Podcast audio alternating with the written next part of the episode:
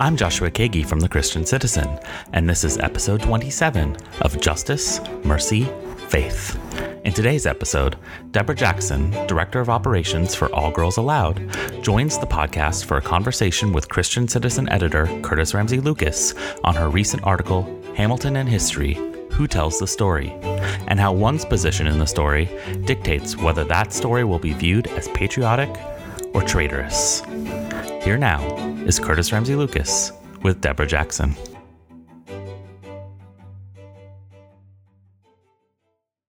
The Reverend Dr. Deborah Jackson is the Director of Operations for All Girls Allowed, a faith based nonprofit that restores life, value, and dignity by sharing the gospel of Jesus Christ, building schools, churches, and women's centers, and mobilizing churches and partners for global impact. She was previously the Director of Lifelong Learning at Yale Divinity School. Her book, Meant for Good Fundamentals of Womanist Leadership, is available through Judson Press.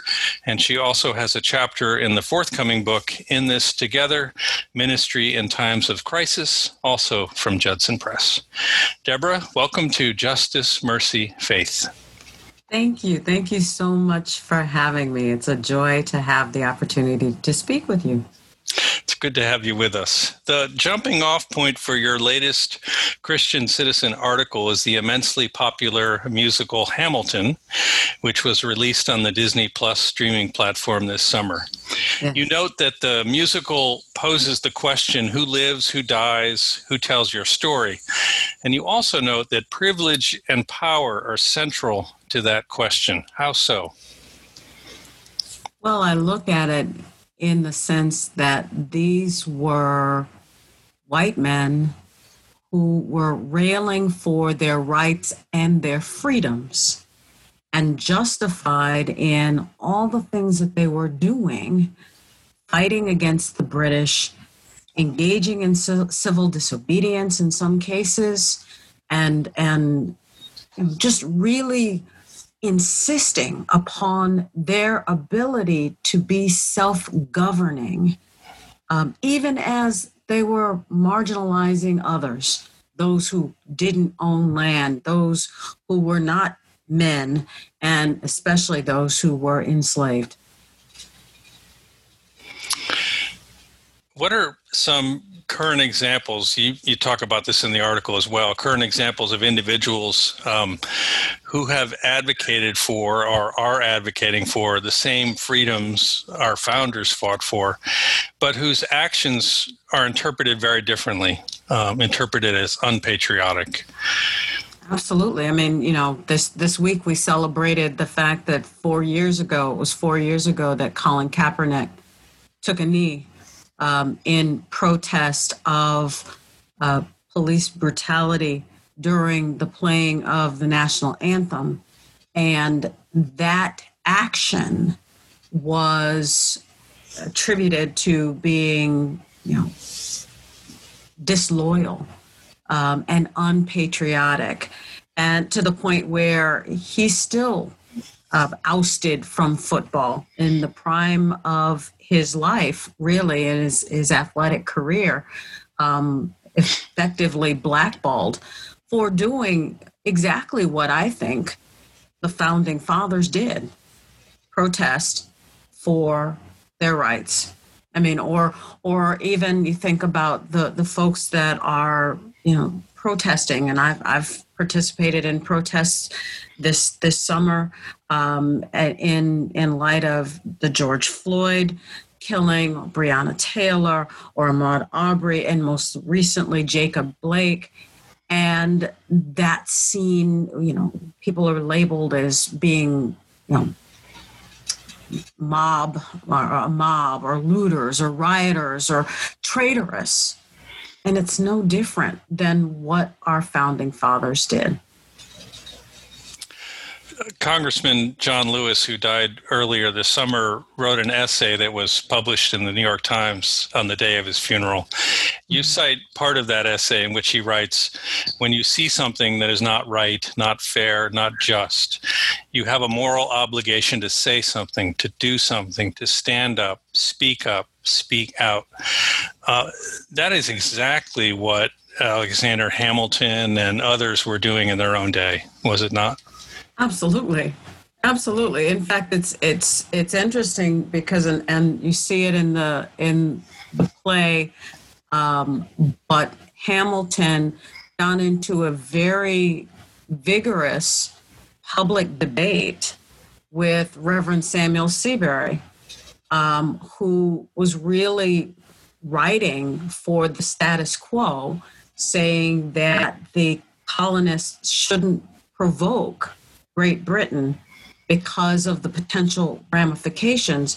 And Hamilton was saying, no, we have to speak out. In fact, everything that we're doing against the, the unjust actions of Parliament is justified, and that we have to speak out and assert our rights as individuals and as citizens. And that's exactly what John Lewis was saying. If there's something that's not right, not fair, not just, you have to speak out. That's our responsibility. There's another part of what Lewis wrote um, that I think relates. He he wrote in that essay, "Democracy is not a state; it is an act." And each generation must do its part to help build what we called the beloved community, a nation and a world society at peace with itself. I love that notion of a uh, democracy is not a state. It's not something we can sit back and be spectators of. It's something we have to engage in Absolutely. individually, collectively.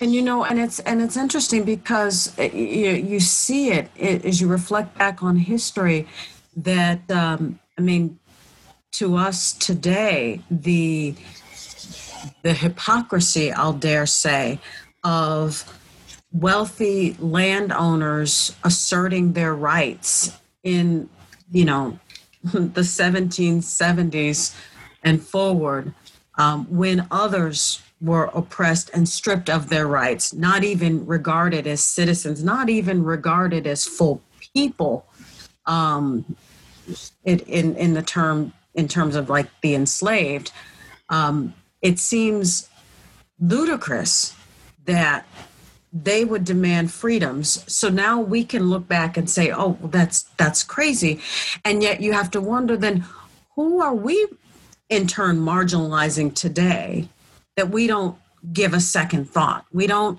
give a second thought to the fact that citizens who live in the District of Columbia don't have the right to vote for a president, or citizens who live in Puerto Rico or Guam or the other territories of the United States are disenfranchised the same way. You know, we rail for our freedoms while we deny others theirs. And so democracy is not a state, it is a continuing effort. And if we don't continue, we will never build that beloved community.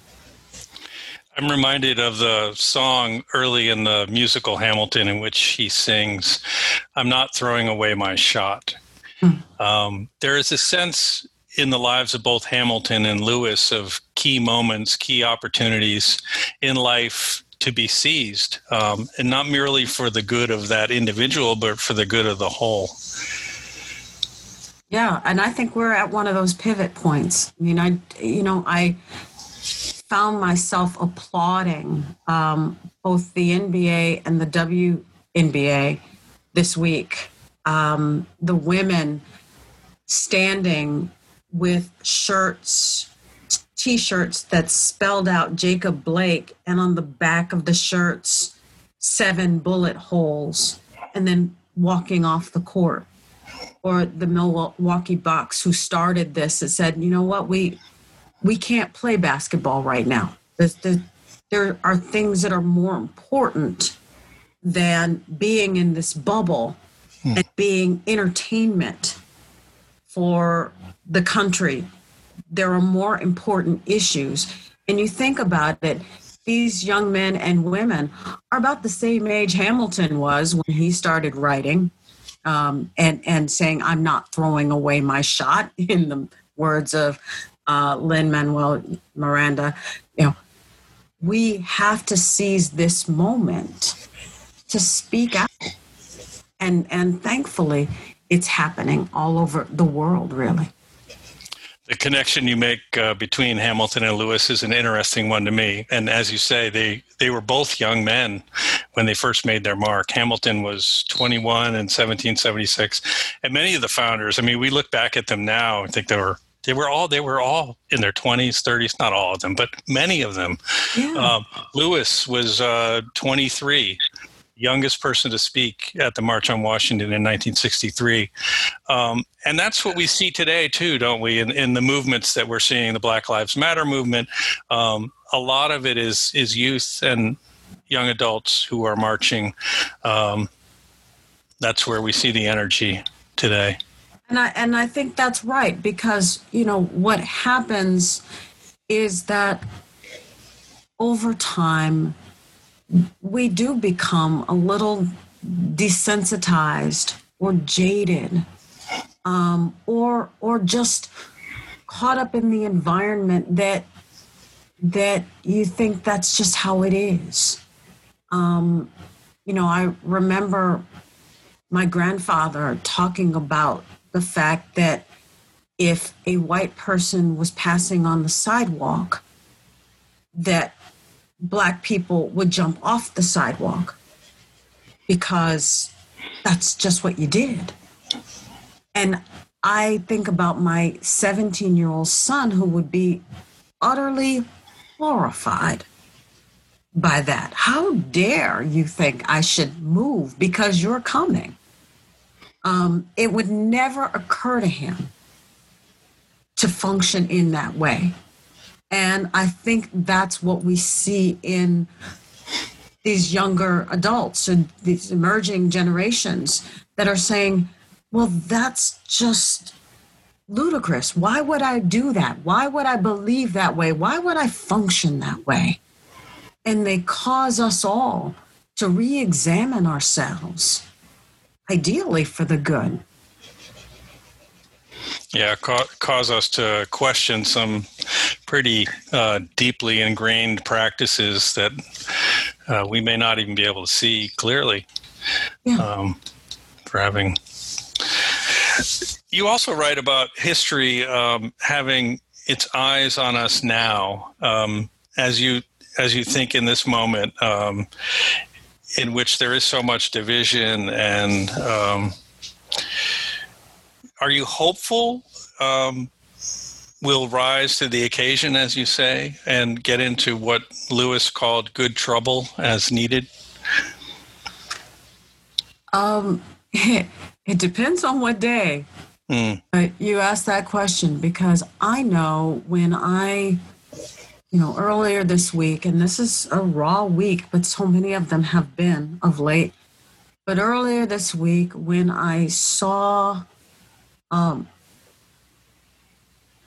the the videotape of of Jacob Blake, and I, I couldn't watch it.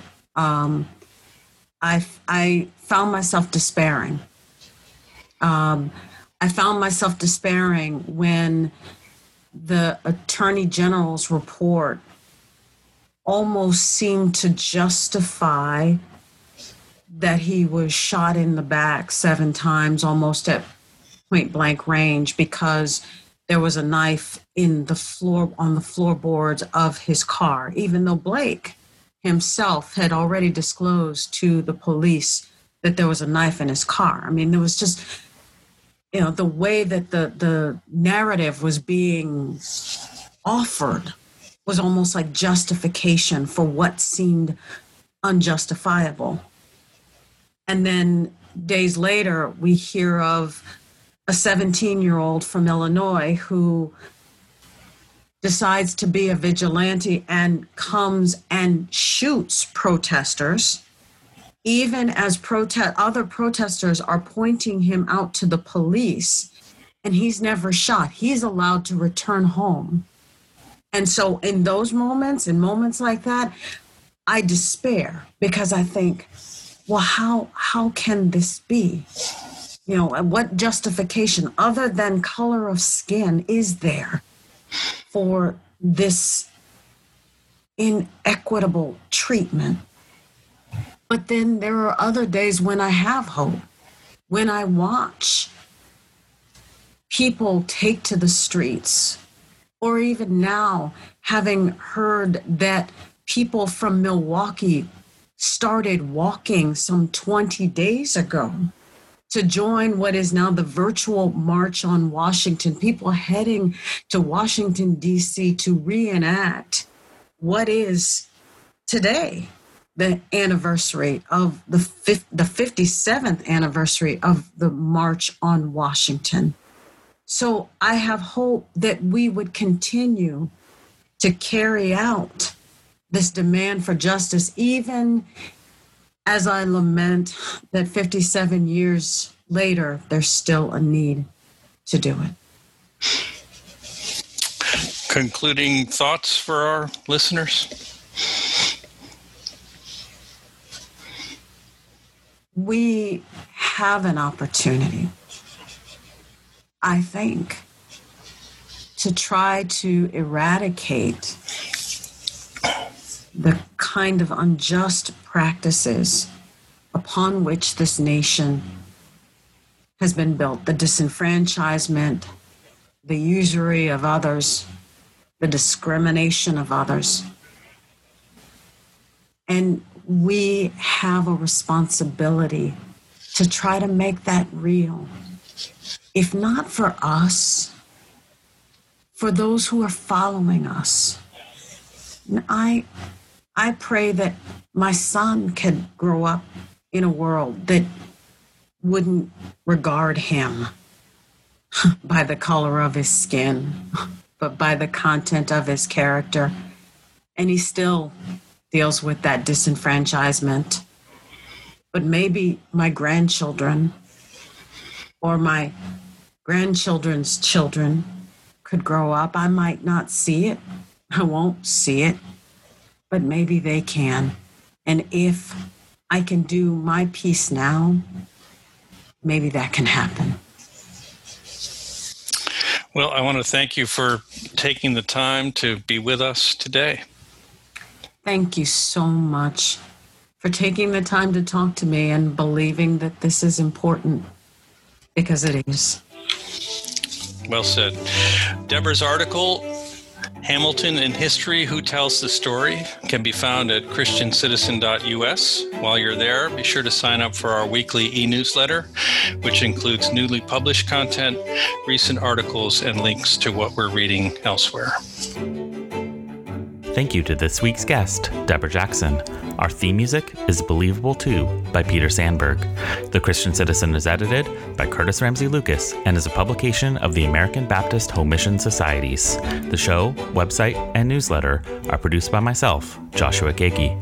Stories are copy edited by Hannah Estefanos. Our art director is Danny Ellison. The Christian Citizen editorial board is Dr. Jeffrey Haggray, Laura Alden, Susan Gottschall, Dr. Jeffrey Johnson, the Reverend Salvador Oriana, the Reverend Dr. Marilyn Turner Triplett, and the Reverend Cassandra Karkuff Williams. And our advisors are Sherilyn Crow, the Reverend Kimberly Peyton Jones, the Reverend Stephen D. Martin, the Reverend Marvin A. McMickle, and the Reverend Harold Dean. To learn more about the Christian Citizen, visit our website, ChristianCitizen.us. That concludes this episode of Justice, Mercy, Faith. We'll be back with a new episode next week. Thanks for listening.